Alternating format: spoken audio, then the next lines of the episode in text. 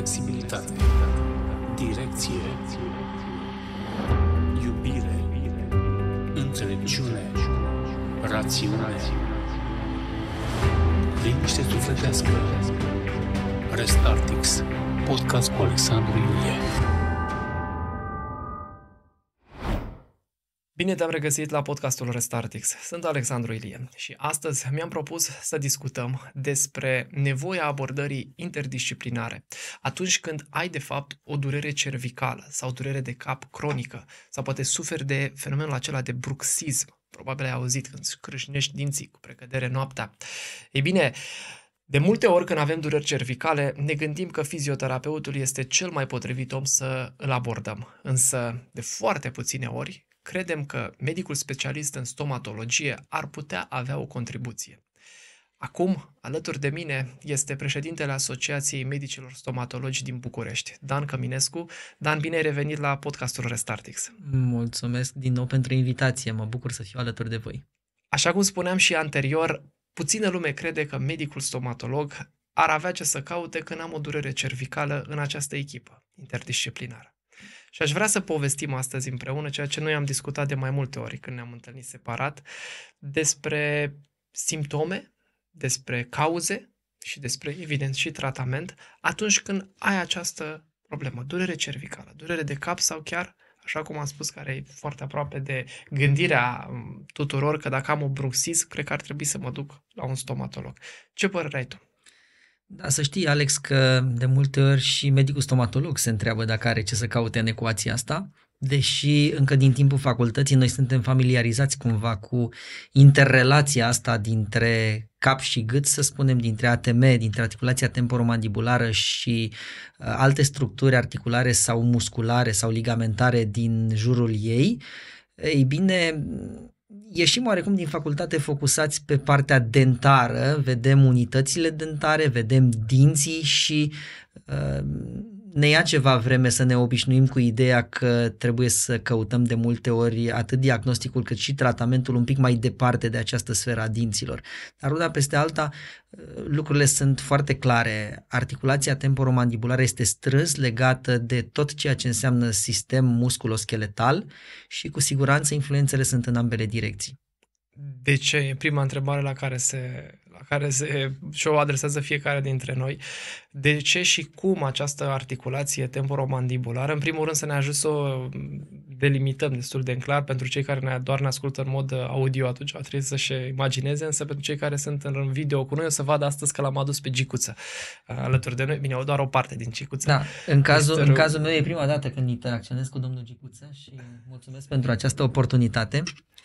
Um, spectatorii voștri, audiența voastră îl știu mai bine decât îl știu eu pe Gicuță. Ei bine, articulația temporomandibulară este zona aceasta în care mandibula se leagă practic de restul craniului și articulația temporomandibulară are câteva particularități, dintre care eu o să enunț două dintre ele, cele care sunt deosebit de importante pentru a înțelege de ce articulația temporomandibulară poate pune anumite probleme și, repet, poate influența postura și problemele posturale, la fel cum problemele de postură pot influența articulația temporomandibulară. În primul rând, este singura articulație din organism care funcționează în tandem, funcționează simetric. Avem o articulație pe partea dreaptă și o articulație pe partea stângă și vrând nevrând atunci când închidem și deschidem gura, atunci când facem mișcări de masticație, atunci când înghițim saliva sau când înghițim alimente, atunci când vorbim, articulația temporomandibulară funcționează simetric. Orice abatere de la această simetrie, care poate avea mai multe cauze și probabil o să discutăm pe parcursul acestui podcast despre posibilele cauze, ei bine, orice abatere în care această articulație ajunge să funcționeze asimetric poate influența la rândul ei alte structuri din organism obișnuite să funcționeze oarecum simetric. Asta pe de-o parte. Ce mai este particular la această articulație și iarăși o să revenim pe parcursul prezentării, sunt foarte puține articulații în organism care funcționează pe acest sistem. Uh, un, un exemplu este articulația dintre claviculă și uh, stern. Uh, aceast, această articulație are un cartilagiu, un disc de fapt, un disc articular, un disc care separă cavitatea articulară în două, nu se vede și nu pot să-l exemplific aici pe uh, acest craniu. În schimb, acest cartilagiu, acest disc de fapt, este foarte important în funcționarea articulației și cam primul care are de suferit atunci când articulația funcționează necorespunzător este acest disc. Discul poate avea modificări reversibile și este bine să surprindem patologia ATM în această variantă pentru că atunci putem interveni, dar dacă patologia ATM este uh, neglijată, atunci se, pot aj- se poate ajunge la modificări irreversibile ale acestui disc, modificări greu sau imposibil de tratat uh, cât de cât conservator. Dan, îți mulțumesc mult de tot că ne-ai ajutat să, ne, să observăm locația, domiciliul acestei articulații. Uh, aș vrea să pornim, dacă ești de acord, din perspectiva, um, din perspectiva aceasta a um, simptomatologiei. Pentru că de cele mai multe ori simptomul este cel pe care îl aduce în cabinet sau într-o discuție cu un specialist. Haideți să, să luăm așa un, un uh, paletar, un evantai de semne care ar putea avea ca și cauzalitate disfuncția articulației temporomandibulare și apoi să vedem de fapt ce stă în spatele, pentru că și disfuncția acestei articulații are alte cauze, despre care o să vreau să discutăm în extenso. Semnele sunt multe și le-aș putea încadra în mai multe categorii, dar o să încep cu cel mai relevant pentru pacient cel puțin, așa cum este în cadrul oricărei afecțiuni, și anume durerea. De obicei, pacienții vin la medic atunci când ceva îi doare și inclusiv în cazul articulației temporomandibulare putem discuta despre durere, durere care se localizează în regiunea articulației, dar de cele mai multe ori ea poate să iradieze, poate să iradieze în mandibulă, poate să iradieze în zona preauriculară, dar se poate duce și către zona cervicală. Acolo unde cumva pacientul cere ajutorul vostru al kinetoterapeuților, ei bine, orice durere în organism știm că este un semn al faptului că ceva nu funcționează corespunzător, însă am început cu durerea, repet, strict prin prisma faptului că pacientul așa conștientizează că are această problemă. Aș vrea să spun că până la durere, care la fel ca și în cazul cariei dentare, știi că am mai discutat, durerea apare târziu în evoluția bolii, n-ar trebui să așteptăm până apare durerea și în, parte, și în patologia articulației temporomandibulare sunt câteva semne care ne pot conduce la ideea de uh, afecțiune, de a căuta un ajutor. și o să încep, de exemplu, cu Uh, zgomote care încep să fie percepute sau mici șocuri pe care pacientul începe să le perceapă atunci când deschide gura la un anumit nivel, respectiv când închide gura. Aceste zgomote se pot percepe fie doar pe mișcarea de deschidere, fie doar pe mișcarea de închidere, nu o să intru în amănunte, fie în cazul ambelor mișcări când deja uh, lucrurile sunt un pic mai avansate. Uh, aceste zgomote pot fi sub forma unei pocnituri la închis și sau deschis, sau mai există varianta în care pacientul percepe ca și cum ar avea nisip în articulație. Sunt niște zgomote de granule de nisip da, de care granule se care se freacă în momentul respectiv. Orice, orice senzație de genul acesta nu este în regulă și cu cât diagnosticăm mai timpuriu, cu cât pacientul se sizează mai timpuriu și se prezintă la medic, indiferent care este uh, sau nu, cere ajutorul unei persoane specializate, pentru că poate să vină și la kinetoterapeut, cu siguranță kinetoterapeutul știe să investigheze și să-i spună dacă are nevoie să consulte un medic de o anumită specialitate, inclusiv pe parte stomatologică. Un alt semn pe care îl poate, um, îl poate diagnostica pacientul este faptul că îi se tocesc dinții. Și aici mă refer la binecunoscutul bruxism, dar nu vreau să vorbesc de bruxism ca și patologie, ca și boală, ci doar la semnul pe care îl, îl uh, constată pacientul. Pacientul constată că se tocesc dinții, fie în bloc, adică uniform, toți dinții încep să se tocească cu un ritm accelerat, fie anumite grupe de dinți. Ăsta este un semn care poate să semnaleze ori că în articulația temporomandibulară există o problemă, ori că este pe cale să se producă o problemă și în articulația temporomandibulară datorită altor cauze. Ok. Eu ceea ce pot să spun din perspectiva mea ca fizioterapeut este că de cele mai multe ori atunci când pacientul acuză durere la nivel cervical cu incidență din primele patru vertebre, da? C1, C2, C3, C4, durere pe care o resimte, o numim noi durere referită. Sunt acest tip de dureri care sunt în zona laterală a capului sau chiar migrenă pe care o simte în mod cronic și a realizat un set de investigații paraclinice, CT, respectiv RMN, și nu au evidențiat o patologie care ar putea să determine această simptomatologie, atunci tot timpul mă uit și întreb dacă suferă de bruxism, analizăm un pic ocluzia, analizăm un pic care este tensiunea pe care el o acumulează la nivelul maseterului, acest mușchi implicat în procesul de masticație care poate să determine această durere referită. Și uh, caut să văd dacă postura lui cervicală și acest sindrom larg răspândit de cap și gât anteriorizat de care vorbesc deja de mult timp ar putea să aducă să devină de fapt factor de cauzalitate sau efect al disfuncției temporomandibulare. Deci, pe cum vedem, paletarul este unul foarte larg, iar această articulație este una dintre, dacă vreți, secretele pe care ar trebui să le luăm în considerare atunci când avem acest tip de uh, semnal dureros. Fie că este cu domiciliu cervical, uh, headache, da, deci durerea de cap sau cele pe care le-ai, le-ai menționat. De ce ajunge această articulație să aibă disfuncție? Da, eu acum o să duc un pic discuția în uh, aria mea de specialitate. Uh, cu siguranță cauzalitatea este multiplă și putem vorbi inclusiv de partea aceasta psihologică, de stresul cotidian la care este supus organismul, mă refer nu atât la stresul fizic, cât inclusiv la cel uh, psihic uh, la care este supus organismul uman. Uh, Inclusiv în zona asta putem căuta cauze, însă, repet, o să merg mai mult în zona noastră de specialitate și o să vă spun că destul de des, eu aș zice că mai mult de jumătate din uh, cazurile de disfuncții ale articulației temporomandibulare pleacă de la dantură. Cumva am vorbit despre acest ATM, articulație temporomandibulară, însă ea trebuie încadrată în ceea ce noi numim aparat dentomaxilar.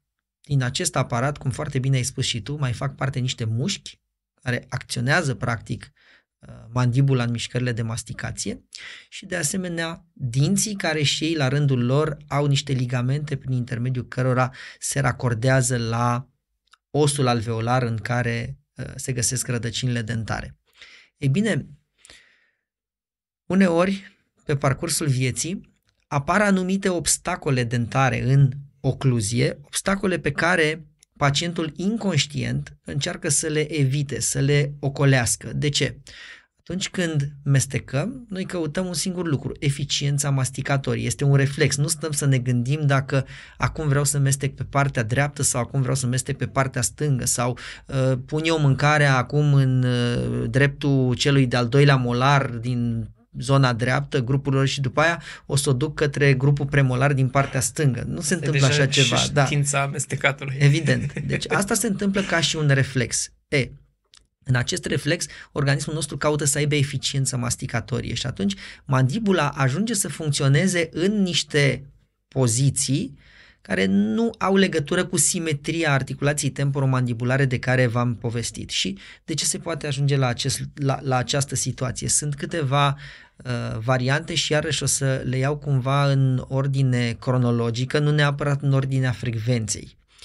Încep cu Uh, tulburările uh, generate de o ocluzie, să-i spunem, moștenită, deci ereditară sau congenitală, un mod oarecum impropriu în care se întâlnesc dinții, pentru că așa ne-am născut și când spun născut știe toată lumea că nu ne naștem cu dinții în gură, ci ne naștem cu un bagaj genetic care ne duce la un moment dat uh, într-o anumită direcție. Ei bine, se întâmplă că la unii dintre noi uh, dantura nu calcă perfect, ca să folosim un termen Ce nemedical. o călcătură perfectă? Păi o călcătură perfectă, definiția spune că ar trebui să avem suficient de multe, nu știm exact ce înseamnă acest suficient, să avem suficient de multe contacte dentodentare, adică contacte între cele două arcade, atunci când articulația este în poziție relaxată, deci simetrică, să nu fie o deplasare a condililor, astfel încât să forțăm mandibula să meargă spre stânga sau spre dreapta ca să obțină această poziție. Încerc să găsesc o terminologie pe înțelesul pacienților noștri, mă feresc de de termenii, de termenii medicali. Da. da, de specialitate. Deci, cu alte cuvinte, să avem dinți care sunt cât mai apropiați unii de alții, cu cât exact. mai mulți, cu atât e o poziție mai bună. Ei să se întâlnească cât mai mulți în același timp. Adică sunt pacienți la care există două perechi de măsele în contact, iar restul dinților au spațiu. Mai rar există situația în care pacienții au contact mai mult pe dinții din față decât pe dinții din spate și trebuie să forțeze cumva, adică nu găsesc o poziție naturală în care să ajungă în, uh, în contact cât de mulți dinți ar fi necesari pentru eficiența masticatorie. Iar asta determină mușchii să pună o presiune și mai mare ca dinți să se întâlnească sau determină mușchii să conducă mandibula într-o poziție asimetrică, iar în timp asta se repercutează la nivelul articulației temporomandibulare. Asta ar fi o primă cauză, repet, nu neapărat cea mai frecventă. Mergând mai departe cu evoluția acestei afecți, acestor cauze, când și cum pot ele apărea pe parcursul um, vieții, una dintre cele mai frecvente este caria dentară, care pe de o parte produce leziuni uneori importante în dinți, efectiv găuri le numesc pacienții, se desprind porțiuni mari din coroanele dentare și atunci ceilalți dinți în căutarea unor contacte stabile încep să migreze și dacă găsesc spațiu, se duc în acea direcție. Și cumva mandibula nu mai are libertate de mișcare în toate planurile. O să-ți explic imediat uh, sau să le explic uh, urmăritorilor uh, voștri ce tipuri de mișcări face mandibula și de ce este important ca mandibula să se găsească într-o poziție relaxată și să poată să facă toate aceste tipuri de mișcări. Dar să mergem mai departe cu potențialele cauze. Mergând tot pe linia aceasta cariei dentare, caria poate evolua atât de mult încât ajungem la pierderea dintelui prin extracție. Dintele nu mai poate fi uh, tratat, nu mai poate fi recuperat și atunci trebuie extras. Extracția dentară n-aș putea zice neapărat că este o tragedie sau nu mai este o tragedie în mileniul al treilea, pentru că, slavă Domnului, avem foarte multe soluții de a rezolva această problemă. Tragedia este de fapt că mulți pacienți renunță la dinții lor, însă nu fac nimic pentru a compensa lipsurile care rămân, acele goluri. Și neumplând golurile respective, dinții din nou încep să migreze. Dinții sunt învățați să aibă un contact caută să se întâlnească fie cu antagoniștii, fie cu vecinii. Și atunci dinții de la maxilar, uite o să-l iau iar pe domnul Gicuță să explicăm pentru că este foarte important și văd că are aici un, uh, un uh, canin premolar. Ce îi lipsește aici, canin, un canin inferior îi lipsește domnului uh, Gicuță, e bine, are aici un spațiu atâta timp cât aici nu există dinte, dacă vom aștepta suficient de mult timp, ce se va întâmpla este că acest incisiv lateral se va înclina în spate, premolarul se va înclina în față, iar dinții de sus, nemai găsind antagonist, dintele care este în dreptul acestei breșe dentate, îi spunem noi, acestei lipse dentare, începe să coboare. E, în orice zonă se întâmplă acest lucru la nivelul cavității bucale, în absolut orice zonă, uh, dinții vor migra. Migrând, blochează mișcările mandibulei, care mișcările mandibulei la noi, la oameni, nu sunt doar acestea închis, deschis, pe care gicuță le face cu foarte mare ușurință, nu prea reușește să facă, dar uite, o să-l forțez un pic, mișcările astea de lateralitate. De ce sunt importante mișcările astea de lateralitate? Prin definiție, noi suntem uh, niște... Ia arată anim... un pic cum arată treaba asta cu lateralitatea. Cu lateralitatea, efectiv, mișcările, eu acum le fac exagerate, dar haideți să ne gândim un pic. Uh, noi suntem niște animale omnivore, dacă putem să spunem așa. Ce înseamnă omnivore? Înseamnă că avem în alimentație cam toate tipurile de alimente și de aceea facem foarte multe mișcări cu mandibula. Există acest tip de mișcare pe care noi științific îl numim tipul tocător, în care mandibula face efectiv mișcări de închis-deschis. Există însă o, un alt tip de mișcare pe care îl întâlnim la animalele rumegătoare și așa îl și numim rumegător, în care ele efectiv plimbă mandibula în stânga și în dreapta față de maxilar și prin această fecare reușesc să tritureze alimentele. La noi este o combinație între aceste două mișcări și în momentul în care dinții încep să se întrepătrundă pentru că ei nu-și mai găsesc antagonistul și încep să-l caute, mișcările de orizontalitate ale mandibulei sunt blocate. Și mandibula va căuta soluții să rezolve această problemă. Se va repoziționa în astfel de situații încât să poată atât să toace alimente, cât și să le uh, rumege.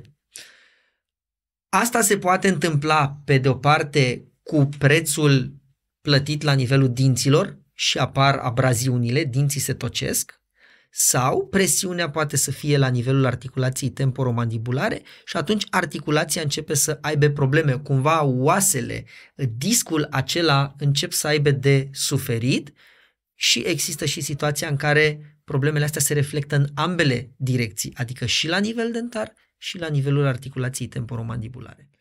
Ca o concluzie, până acum putem spune faptul că amânarea unei intervenții sau efectiv o, un dinte lipsă poate fi o cauză de disfuncție a temeului și respectiv de apariția unor dureri, nu doar la nivelul articulației temporomandibulare, cât și la nivel cervical? Cel puțin pe populația României, eu consider că asta este principala cauză pentru care uh, pacienții încep să dezvolte patologie ATM, iar această patologie ATM aduce la pachet și simptomatologia la nivel cervical.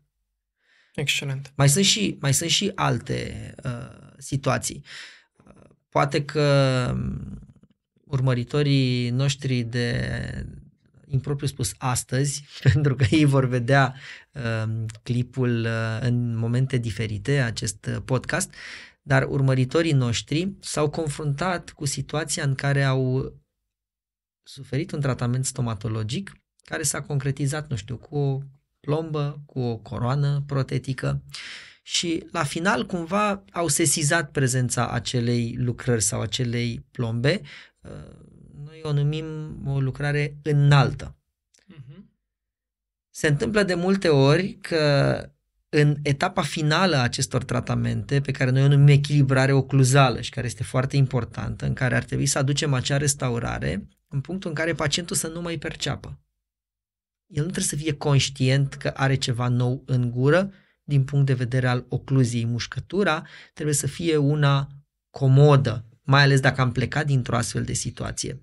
Ori se întâmplă că la finalul unui tratament laborios, pacientul poate nu mai are foarte multă răbdare, poate că nici medicul nu mai are aceeași răbdare și ajungem să neglijăm această etapă, pacientul pleacă acasă. Asta se întâmpla, dacă vreți, și mai de mult, mai de mult, neavând materialele și tehnologiile din ziua de astăzi, cumva se aplica o lucrare protică, să se făcea o plombă în aceea de amalgam și chiar se instruia pacientul să, merge, să meargă acasă și să frece dantura în cazul plombei de amalgam, pentru că acel amalgam nu făcea priză imediat și cumva se obișnuia sau se remodela inclusiv prin această frecare metalul respectiv, urmând ca finisarea se facă într-o ședință ulterioară în cabinetul stomatologic. Și am rămas cu chestia asta, inclusiv pacienții mai în vârstă îmi spun, domnul doctor, da, se mai lasă, nu, nu e așa că se mai lasă că mai intră, nu, nu mai intră, nu se mai lasă, trebuie să rezolvăm problema încă din această ședință pentru că orice tratament necorespunzător din punct de vedere al adaptării ocluzale al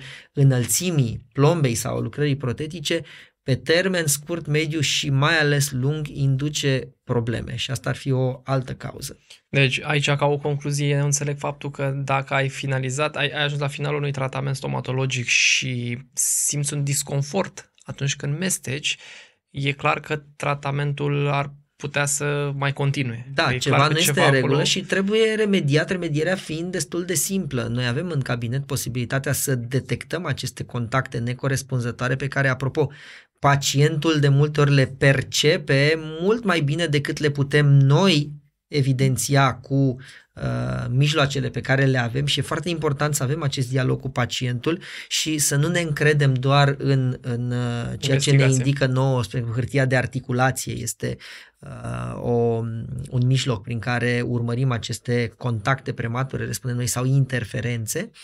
Uh, e foarte important și feedback-ul de la pacient. Pacientul este cel care trebuie să ne spună da, este în regulă, este o senzație pe care am avut-o uh, și înainte de a ne apuca de tratament. Repet, plecând de la premisa că avem deja o ocluzie relaxată, stabilă, comodă pentru pacienți, nu o situație în care pacientul face tot felul de tertipuri cu mandibula astfel încât să ajungă într-o poziție uh, corespunzătoare. Asta noi trebuie să o diagnosticăm uh, din, uh, din start și nu ne apucăm de alte tratamente până nu informăm pacientul și până nu facem ceva să stabilizăm uh, această ocluzie. Ori se întâmplă uneori pacientul să aibă anestezie și să spună nu simt, nu simt zona respectivă. Ok, mai avem o barieră, îi spunem bun. Pe zonele în care nu aveți anestezie, vi se pare că dinții calcă la fel cum călcau înainte să lucrăm sau simțiți ceva diferit? Și dacă pacientul zice că e în regulă, e în regulă, dacă zice că e ceva diferit, trebuie să mai căutăm și să reglăm orice uh, orice disconfort până când pacientul, repet, se simte relaxat, iar dacă în continuare suspectăm că anestezia l-ar putea împiedica pe pacient să simtă cu precizie, atunci îl instruim că imediat ce s-a îndepărtat efectul anestezic, care uneori trece la 2-3 ore după ce a plecat pacientul din cabinetul nostru, pacientul este instruit să revină în cel mai scurt timp posibil dacă simte vreun disconfort. Este foarte important. Deci nu trăim cu impresia că se așează lucrurile. Că trebuie să mai stai da, așa este o atitudine, să se da. nici măcar jumătate de an, nici măcar două, trei zile sau două săptămâni. Lucrurile se pot așeza în câteva moduri. Unu, scrâșnim din dinți până când se rupe ceva sau se tocește. Dinții încep să se miște și se duc într-o poziție în care nu mai apare acel obstacol. Astea sunt variantele în care se rezolvă problema, dar nu este în regulă. Adică la un moment dat scrâșnitul ăsta din dinți plătim un preț pentru el și este articulația, la fel cum deplasarea dinților din, ca, din cauza acestor obstacole poate să ducă fie la mobilitate dentară și de multe ori asta este confundată cu boala parodontală, care e cu totul altceva. Mobilitatea dentară este doar un semn, în cazul ăsta nu al bolii parodontale care are în mare ca, în parte uh, etiologie bacteriană, cauză bacteriană, ci e o tulburare de ocluzie. Uh, în tot cazul, ce, ce aș vrea să reținem este că nu lăsăm timpul să rezolve probleme de disconfort în urma tratamentelor stomatologice. Pentru că acestea pot fi ulterior să genereze, de fapt, o cascadă de exact. perturbări mecanice, plecând din această articulație temporomandibulară. Este, da, este foarte important să anunțăm medicul stomatolog, care nici el nu are, dacă ai plecat acasă și spui că totul este în regulă, nici medicul nu mai are de unde să știe că tu ai un disconfort. Și zero toleranță. Deci este foarte important să informăm medicul există un disconfort. Haideți să vedem de unde e. Simt că nu e ceva cum Exact, trebuie. ceva Asta nu este în regulă. Exact. Mi-ai spus un lucru care cred că este foarte interesant de observat, mai ales pentru cei care acum ne urmăresc să caute să devină conștienți de, de ceea ce vreau să spun, și anume de această masticație unilaterală, dominantă. Da? Adică, domnule, eu mestec mai mult pe partea stângă sau mestec mai mult pe partea dreaptă, lucru care înțeleg că nu ar fi, uh, adică e un semn de e ce pre, semn... în mod uh, involuntar caut să mă duc mai mult cu bolul alimentar pe partea stângă uh, sau dreapta? Pacienții care au acest uh, tipar de masticație, cred că și dacă vizitează medicul stomatolog, au un medic stomatolog curant, cred că măcar o dată în viață au fost surprinși de faptul că după ce au deschis gura, medicul i-a întrebat, dar de ce mestecați doar pe partea stângă? Uh, un medic stomatolog, de cum pacientul deschide gura, își poate da seama dacă pacientul are masticație unilaterală prin două aspecte. În primul rând pentru că acolo dinții sunt un pic mai abrazați decât pe partea opusă, mai tociți, dar cel mai interesant lucru este că pe partea unde nu mestecăm, dezvoltăm tartru. De ce? Nu se produce autocurățire, îi spunem noi. Această frecare cu alimentele, care pot să aibă diverse consistențe, în mod indirect duce și la curățarea suprafețelor dentare de lucruri care ar putea fi retentive și dure, așa cum este tartrul. Și în zona în care nu mestecăm, se vede imediat faptul că acolo nu există activitate. De ce nu este bună masticația aceasta asimetrică? Pentru că, așa cum ai spus și tu, articulația uh, acționează asimetric, musculatura se va dezvolta asimetric, e ca și mersul la sală. Mestecatul pentru noi este gimnastică, da. Și poate ați observat că persoanele corpolente nu sunt corpulente doar în partea de la gât în jos a corpului, ci un pacient care are o înălțime de 1 metru, 80, 90, 2 metri și este și foarte solid, are și musculatura facială foarte bine dezvoltată, pentru că se hrănește probabil ca să întrețină Correct. Uh, statura respectivă și are nevoie. Este ca și cum ne-am duce mușchii masticatori la sală și i-am antrena. Ori cu cât forța de masticație crește, cu atât sunt mai solicitate celelalte uh, componente. Dacă îmi permit să fac o analogie cu uh,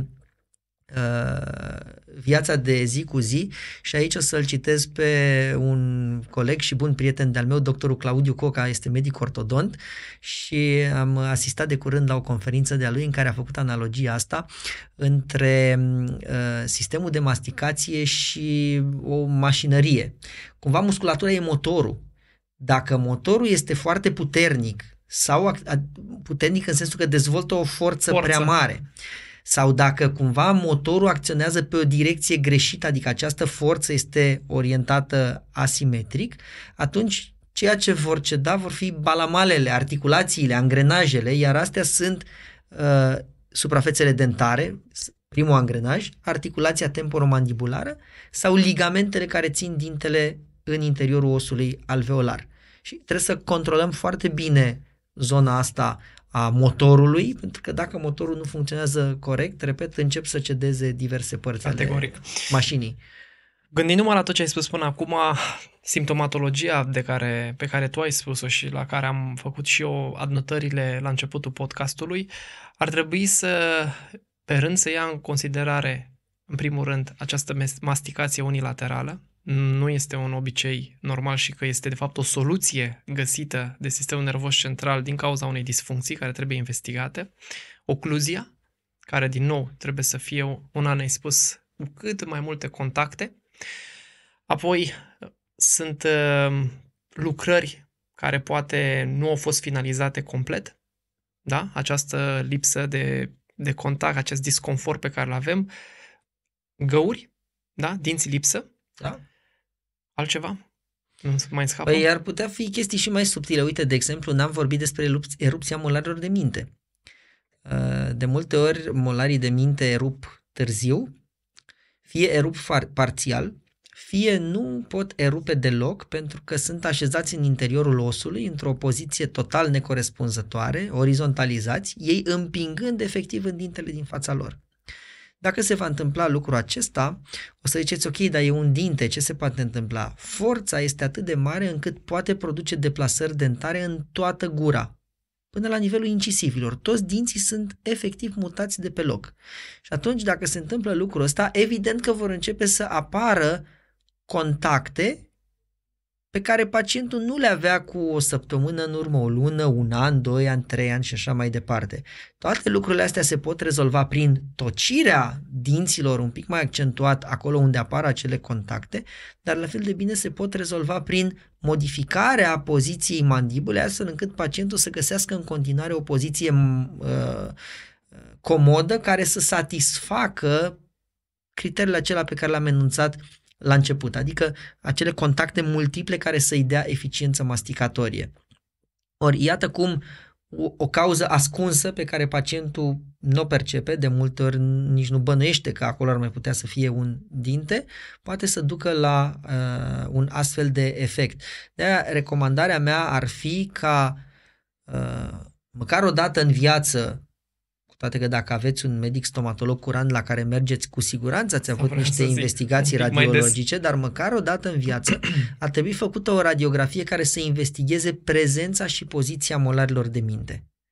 Pentru că atâta timp cât acești molari uh, există, trebuie monitorizați. Ei pot pune mai multe tipuri de probleme, una dintre ele fiind uh, această modificare pe care pacientul începe să o perceapă. O percepe la nivelul dinților din față. Dinții mei au fost drepți până la, nu știu, 16, 17, 18 ani și din, dintr-o dată au început să se înghesuie. De ce oare? Cau- osul nu se micșorează, este clar. Cauza este prezența celor molari incluși care împing în, în dinții respectivi. Iar eu vin ca și analogie ulterioară atunci când pacientul vine și prezintă acest tip de durere cervicală sau durere de cap cronică, investigată și fără un diagnostic de certitudine care să aibă o corelare importantă, ar trebui să facă acest tip de investigație suplimentară. Da, ar trebui să facă un dentară. consult stomatologic complet, care ar trebui să includă inclusiv acest aspect. Cumva, primul lucru pe care îl facem noi în cabinet este să investigăm dacă există acele obstacole care deviază mandibula de la o poziție pe care noi o considerăm potrivită pentru acel pacient. Ăsta este primul lucru. Și dacă am găsit acele contacte, următorul pas este să căutăm cauzele. Cauzele fiind oarecum cele pe care le-am enumerat și pe măsură ce găsim cauzele, există evident și soluții despre care probabil o să vorbim imediat. Corect. Uh, soluțiile care stau în curtea noastră a medicilor stomatologi, pentru că cu siguranță de cele mai multe ori apelăm la o echipă interdisciplinară de tratament care include, pe lângă kinetoterapeut, poate să includă un uh, psiholog și poate și medici de alte specialități. Cu siguranță. Aș vrea să mai pun o, înainte să vorbim de soluții, o singură întrebare tehnică, dacă poți să mă ajuți. Care este distanța relativ fiziologică pe care ar trebui să o aibă omul în ocluzie. Adică în ocluzie, în, cap, în deschiderea gurii. În deschiderea gurii, maximă a gurii. Mar, maximă a gurii. Tocmai pentru că știu că ăsta e un alt semn de disfuncție și de uh, restricție în ATM sau muscular. Da, se spune de obicei că ar trebui să putem deschide gura astfel încât între incisiv să putem include uh, această falangă de la degetul mare. Deci, uh-huh. ceva de genul acesta. Uh, ceea ce este sub această dimensiune, pe lângă faptul că pentru noi pune probleme deosebite, că noi avem nevoie de gură deschisă ca să putem să, să facem lucrezi. tratamente, da, da, asta e altă mâncare de pește. Uh, deci ceea ce este sub această dimensiune clar sugerează că undeva este o problemă, această mișcare se autolimitează atunci când uh, există o asimetrie, există o problemă la nivelul articulației temporomandibulare Ceea ce depășește cu mult și dacă aveți ocazia puteți să căutați pe Google, există inclusiv în Guinness Book înregistrat uh, și periodic se actualizează. Pacientul cu cea mai mare deschidere a gurii, acum mi se pare că este un puști pe la vreo 15-16 ani și sunt poze pe internet, este absolut fabulos cum deschide gura și încape un măr întreg. Uh, poate să îl introducă cu totul în gură, uh, ceea ce este mult peste nivelul ăsta iarăși se consideră patologic din cauza uh, unei laxități ligamentare exagerate și din cauza posibilității ca acest condil, adică partea mandibulară a articulației să iasă practic din articulație, așa cum putem luxa un umăr sau un cot, același lucru se poate întâmpla și cu mandibula și Uite, dacă ești de acord, uh, aș uh, puncta un pic uh, câteva aspecte despre luxația sau subluxația mandibulare, pentru că mie mi se pare un lucru absolut fascinant și mi se pare că sunt, sunt pacienți, eu am cunoscut pacienți la 40-50 de ani care erau conștienți de problema asta, se temeau de ea, uh, intră efectiv în panică pentru că nu mai poți să închizi gura dacă se produce, rămâi cu gura căscată la propriu și până la vârsta aia ei nu aflaseră că există un remediu foarte simplu și că oricine poate rezolva această problemă și aș vrea să punctăm lucrul acesta. Deci, din nou, prin subluxație, se, prin luxație mandibulară se înțelege faptul că atunci când deschidem mult, mult, mult gura, la un moment dat auzim aici un zgomot. Ce se întâmplă este că efectiv capul acesta, condilul mandibular, iese din articulație și se duce mai în față și în momentul în care încercăm să închidem, deși mușchii încearcă să tragă de uh, de uh, oase și de articulații, gura efectiv nu se mai închide. Ia să vedem, reușești să... Uh, da, dar el tre- trebuie să iasă cu amândoi condili în față. Ceva de genul acesta, da, ajung acolo. Exact, și gura rămâne deschisă. Deci aici e spațiul da. lui de domiciliu un, Uite așa, cam un centimetru mai în față. Aici, el vine aici.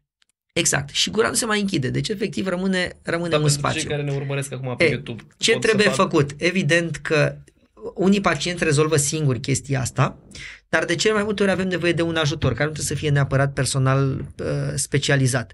Ce trebuie să facem este să ne spălăm pe mâini, să ne punem niște mănuși, pentru că vom intra în gura respectivei persoane ca să o ajutăm. Ne poziționăm în spatele persoanei și acum o să încerc să-l iau pe domnul Gicuță și să uh, exemplific. Deci mă poziționez în spatele lui, el este cu gura deschisă. Eu trebuie să vin să pun ambele degete mari aici pe măsele, deci la mandibulă, da? Ambele degete, sper că se vede. Le-am pus și trebuie să apăs întâi, deci efectiv apăs, încerc să-i depărtez mandibula cu totul, nu să-i deschid gura, deci nu apăs pe dinții din față, ci pe măsele, apăs și după ce am apăsat, împing în spate. Adică Deci este o mișcare de în jos și în spre jos înapoi. și înapoi. Adică ceea ce voi face și acum pot să vă arăt, dar vă arăt din exterior. Stați să-l poziționăm.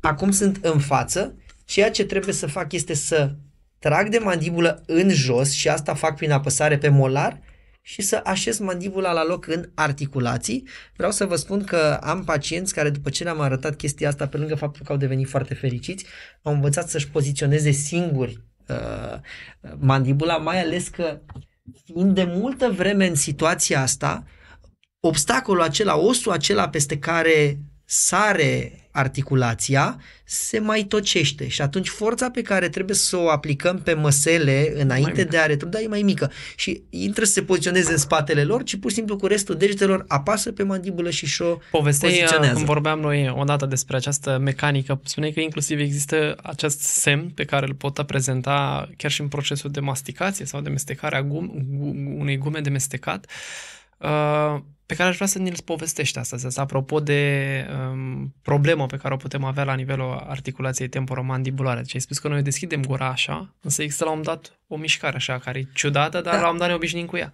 Mișcarea asta are, se, se duce tot, că, tot către plaja asta de mișcare, de deschidere maximă, se numește mișcare în baionetă. În momentul în care deschidem gura, mișcarea nu se mai produce simetric, ci mandibula începe să coboare, după care deviază la stânga sau la dreapta și revine, Și revine în poziție. traseu.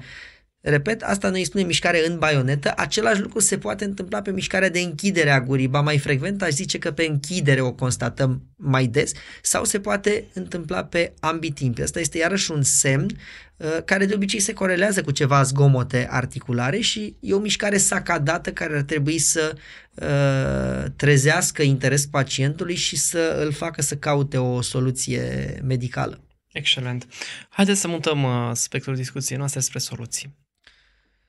Păi, din nou o să merg pe partea de soluții dentare. Repet, nu întotdeauna mingea este la noi în teren și nu, de exemplu, întotdeauna bruxismul, care este, dacă vreți, la nivel dentar, uh, forma, din punctul meu de vedere, cea mai agresivă uh, sau cea mai agresivă manifestare a acestei patologii, uh, nu întotdeauna are doar soluții dentare, ci ar trebui să căutăm în mai multe zone medicale a soluțiile, dar în ceea ce privește soluțiile medicale, ă, stomatologice, plecând de la faptul că acolo există un obstacol, da?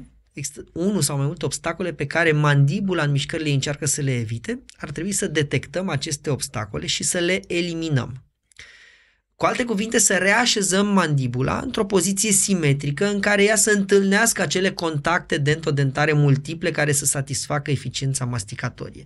Iar asta se face, face ca să simplific lucrurile, prin trei proceduri, aceste proceduri de obicei combinându-se între ele. Prima procedură, și să o luăm cea mai simplă, dar se întâmplă foarte rar să fie nevoie doar de această procedură. De obicei, asta se întâmplă atunci când diagnosticăm precoce afecțiunea, și intervenim fără să se producă modificări majore și în zone diferite ale aparatului dentomaxilar. Stomatologul face o analiză a ocluziei și constată că în mișcarea de închidere, atunci când mandibula încearcă să ajungă în acea poziție de care ți-am spus, există un obstacol. Obstacolul se află la întâlnirea dintre doi dinți, iar cea mai fericită situație este atunci când obstacolul presupune existența unei coroane protetice sau a unei plombe. Pentru că în momentul ăla lucrurile sunt foarte clare. Dacă vom elimina fizic acel obstacol cu freza, posibil să rezolvăm mare parte din problemă sau posibil să rezolvăm chiar toată problema. Acum, există situația în care acel contact nu este în plombă sau într-o coroană protetică, ci este chiar pe smalțul dentar. Și chiar și în această situație, dacă facem o analiză atentă a ocluziei și constatăm că prin eliminarea acelui contact, eventual ce se face este că se înregistrează ocluzia pacientului, se toarnă niște modele de gips, mă rog, nu mai sunt de gips, ci acum se printează 3D, acele modele se așează în poziția în care pacientul mușcă și se simulează ce s-ar întâmpla dacă îndepărtăm zona asta, care, repet, poate să fie în, în țesut sănătos, în smalț. Și dacă se constată că prin îndepărtarea doar a acelei regiuni sau a unor mici regiuni de pe 2-3 dinți se poate rezolva problema, atunci asta este soluția. Și pacienții trebuie să înțeleagă, pentru că ei sunt foarte reticenți la acest capitol, trebuie să înțeleagă că uneori, da, putem interveni asupra uh, țesutului sănătos sănătos dacă este nevoie. Uh, gândiți-vă că facem chestia asta foarte frecvent, dar din rațiuni estetice. Uh, piramida nazală, de câte ori nu se operează?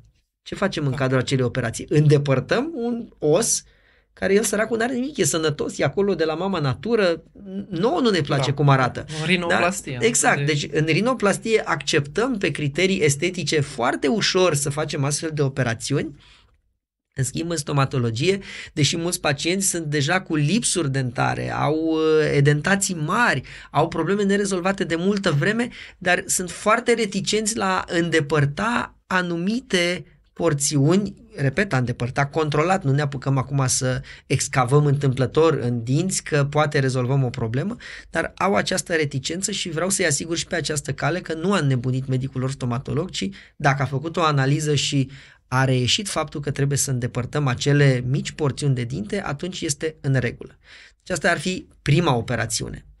A doua operațiune, și iarăși asta este acceptată destul de greu de către pacient, în primul rând din punct de vedere al costurilor, pentru că deja vorbim de alte costuri, constatăm că ar trebui să îndepărtăm și de aici, și de aici, și de aici, și de aici, și de aici, pentru că după ce luăm pe primul, dăm în alt obstacol și după aia alt obstacol și tot așa. Și atunci ar fi foarte complicat, nu că foarte complicat, foarte costisitor, costisitor din punct de vedere al țesutului dentar să facem atâtea pagube prin gură.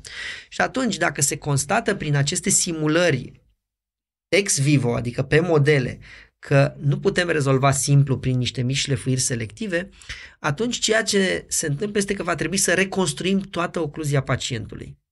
Asta înseamnă că noi vom poziționa ideal mandibula, așa cum ne iese nouă din teste și din modalitățile clinice de a conduce mandibula în această poziție, după care va trebui să adăugăm pe dinți diverse materiale care pot fi materiale de plombă, pot fi făcute în laborator, pot fi coroane, pot fi ceea ce noi numim niște mici incrustații, dar construim cumva pe dinți, efectiv le refacem suprafețele ocluzale astfel încât ei se întâlnească cum vrem noi și mai important, unde vrem noi.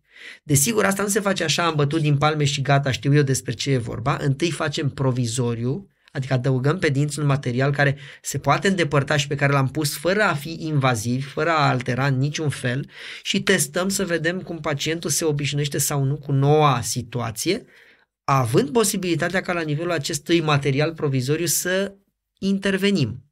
Și dacă pacientul este mulțumit, îl lăsăm o lună, două, trei, poate să stea, poate să stea și șase luni cu materialul acela. Uh, acel material poate să se rupă, să sară din anumite uh, părți și atunci trebuie să vedem, probabil că acolo este o forță prea mare, trebuie să reintervenim, să vedem cum reconfigurăm zona respectivă. După ce am făcut acest drive test, când totul este în regulă. Uh, acum 10 ani, dacă purtam discuția asta, începea un proces foarte complex prin care trebuia să reproducem Uh, ce am obținut pe provizoriu în laborator și după aceea să inserăm în gură. Acum e foarte simplu. Ești mulțumit cu situația asta? Da. Avem un scanner intraoral, trocem în gură, e ca un fel de cameră video. Scanăm noua situație clinică pe care, repet, noi am imaginat-o și am ajustat-o timp de luni de zile am scanat chestia asta și am spus tehnicianului în laborator, te rog să-mi reproduci asta. Și el reproduce cu ajutorul sculelor pe care le are în laborator, uh, Computer Assisted Design, uh, reproduce exact ceea ce pacientul are în gură, deci îi vom, îi vom realiza niște lucrări definitive, de durată, dar care reproduc o, o situație pe care noi am avut avantajul că am testat-o și am remodelat-o luni de zile. Iar ultima din cele trei, că v-am spus că sunt trei și că le discutăm separat, dar probabil le vom asocia în cadrul tratamentului, este tratamentul ortodontic.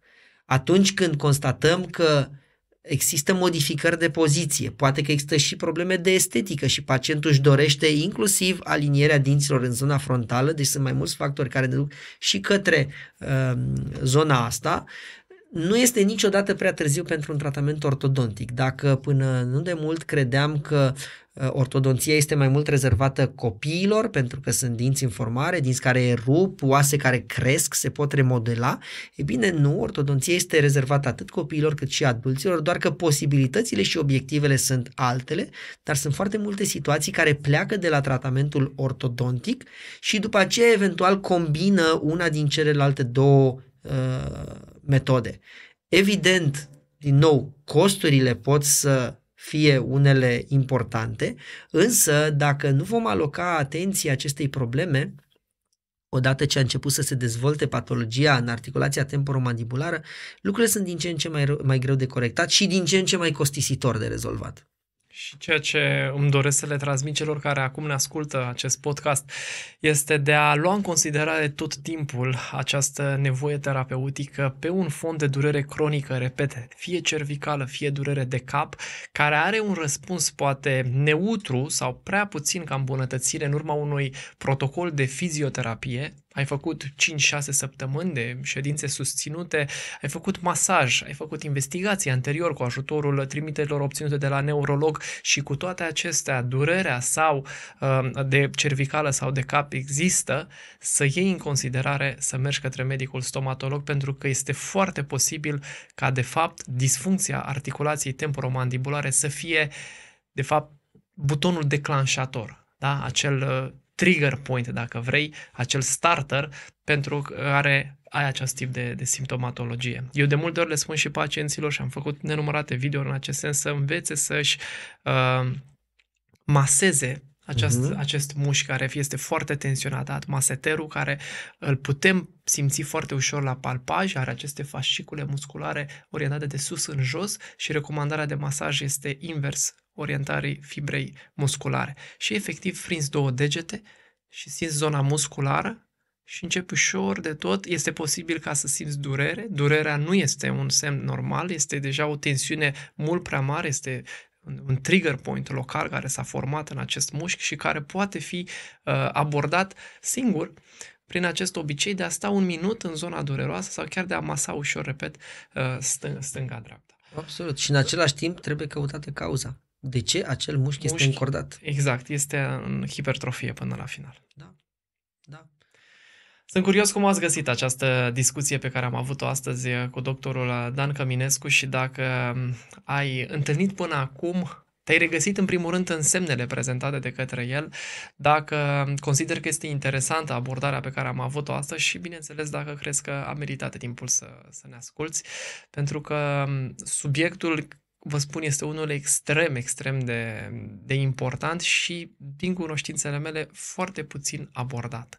Relația aceasta între fizioterapeut, stomatolog, știu că în România sunt câteva centre care au început să colaboreze, însă cred în continuare că mai e mult loc de îmbunătățit. E mult de lucru, este mult uh, loc de îmbunătățit și este foarte important să educăm pacienții Uh, inclusiv în scopul prevenției, adică să nu aștepte să dezvolte dureri la nivel cervical pentru a începe să caute dacă au uh, patologii la nivel dentar care ar putea genera tulburări ATM sau tulburări cervicale, asta pe de o parte, iar pe de altă parte să înțeleagă faptul că uneori, și aici nu mă refer la tratamente estetice, la ideea aceea că ori stomatologul, ori pacientul încearcă să se convingă reciproc că pe dinții din față trebuie aplicate niște fațete, eventual și albe ca și faianța, că uh, așa este la modă, deci aici nu vorbim de rațiuni estetice, ci ar trebui să înțelegem că sunt situații în care, deși dinții noștri sunt sănătoși, sunt pacienți care n-au nicio carie în gură, dar la un moment dat, stomatologul lor poate diagnostica o problemă în modul în care se întâlnesc dinții și aici mă refer la dinții din zona laterală, repet, facem abstracție de partea estetică. Ori din momentul ăla, dacă depistăm această problemă, trebuie să acceptăm, să ne încep, să începem să ne obișnuim cu ideea că deși nu sunt cari, nu ne doare nimic, nu e nimic negru pe care să-l vedem, nu simțim nicio găurică prin dinți. Ar putea fi cu toate astea o Ar putea fi cazul să intervenim într-un fel sau altul la nivelul tuturor dinților. Deci este un prag psihologic foarte greu de depășit de pacient care spuneam dinți sănătoși, mama a avut dinți sănătoși, tata a avut dinți sănătoși, dinții mi arată impecabil, de ce aș face ceva? Exact, să înceapă să facă lucrări sau să înceapă să pilească un pic pe aici, pe acolo sau să recomande un tratament ortodontic pacientul zicând am aici dau un pic un dinte strâmb, dar pe mine nu mă deranjează. Uh, ei bine, trebuie să învățăm să privim un pic dincolo de aceste lucruri, să ne informăm, să cerem mai multe păreri, inclusiv specialistul care diagnostichează chestia asta trebuie pisat și trebuie să-i punem întrebări până în momentul în care reușește să ne lămurească de ce este nevoie de acel tratament. Se poate obiectiva foarte ușor, se pot înregistra aceste contacte. Pacientul le simte în momentul în care noi conducem mandibula, putem să-i arătăm, uite, tu așa ar trebui să muști, în poziția asta. Hai să facem ceva provizoriu, să vedem dacă te vei simți mai bine, dacă rezolvăm cracmentul ăsta micuț din ATM care pe tine nu te deranjează, nici l-ai sesizat până nu l-am descoperit eu atunci când am pus două degete în urechi și te-am rugat ca tu să deschizi și să închizi gura și am palpat și atunci ai simțit și tu că se întâmplă lucrul ăsta. Deci haideți să mergem pe partea de prevenție, să uh, ascultăm sfaturile kinetoterapeutului sau ale medicului stomatolog sau al întregii echipei medicale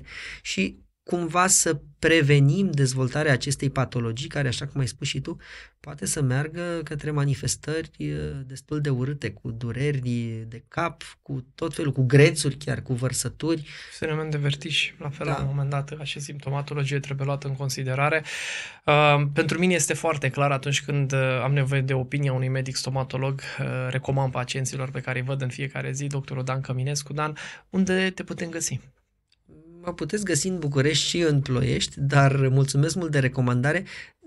Patologia ATM nu este domeniul meu de expertiză. expertiză. Eu cel mult pot să-i ajut pe colegi cu sfaturi de a îndrepta către alți colegi. În schimb, așa cum ai spus și tu, sunt din ce în ce mai multe centre și sunt în toată țara, nu doar în București, care gestionează astfel de tipuri de, de probleme și uh, le recomand cu căldură pacienților să se intereseze și să meargă la controle. Repet, nu în ideea neapărat de a începe mâine un tratament, dar de a li se oferi o opinie Asta, asta sublin și o importanța lui second opinion. Nu e o urgență. Ales... Să ne înțelegem, problemele astea se dezvoltă în ani sau zeci de ani, nici nu se rezolvă cât ai bate din palme, tratamentul uneori durează ani de zile, tratamentul stomatologic poate dura ani de zile, um, iar timpul de gândire este relativ suficient, adică nu trebuie să începem mâine, putem să începem și peste o lună și peste două și peste trei luni, pentru că am stat deja 10 ani sau 20 de ani în situația asta. În schimb, trebuie să luăm contact cu medicul specialist și să fim avizați de faptul că avem o problemă și cam care ar fi soluțiile. Categoric. Îți mulțumesc foarte mult uh, pentru faptul că ai fost astăzi alături de noi, Dan, în acest podcast și sper să ne revedem. Cu siguranță cred că mai avem subiecte. Mulțumesc mult de tot, uh, vă doresc tuturor uh, vizionare plăcută și dacă aveți întrebări, evident, uh, știu că există sesiunea aceea de comentarii, rubrica de comentarii. Acolo, da? Noi o să răspundem, evident, cu mare drag. Așadar, te aștept cu un comentariu asupra acestui podcast. Dacă ai întrebări, vom căuta să răspundem la ele în limita timpurilor. Îți mulțumim pentru faptul că ai fost alături de noi. Dacă consider că este relevant ce am povestit aici, nu uita să apeși pe butonul de like, să te abonezi la canalul nostru de YouTube sau pe alte platforme unde ne urmărești și, nu în ultimul rând, să le povestești și prietenilor, să distribui acest material. Sunt Alexandru Ilie și până data viitoare vă urez o viață cu zero durere. Timp flexibilitate, direcție, iubire, înțelepciune, rațiune, liniște sufletească. Restartix, podcast cu Alexandru Ilie.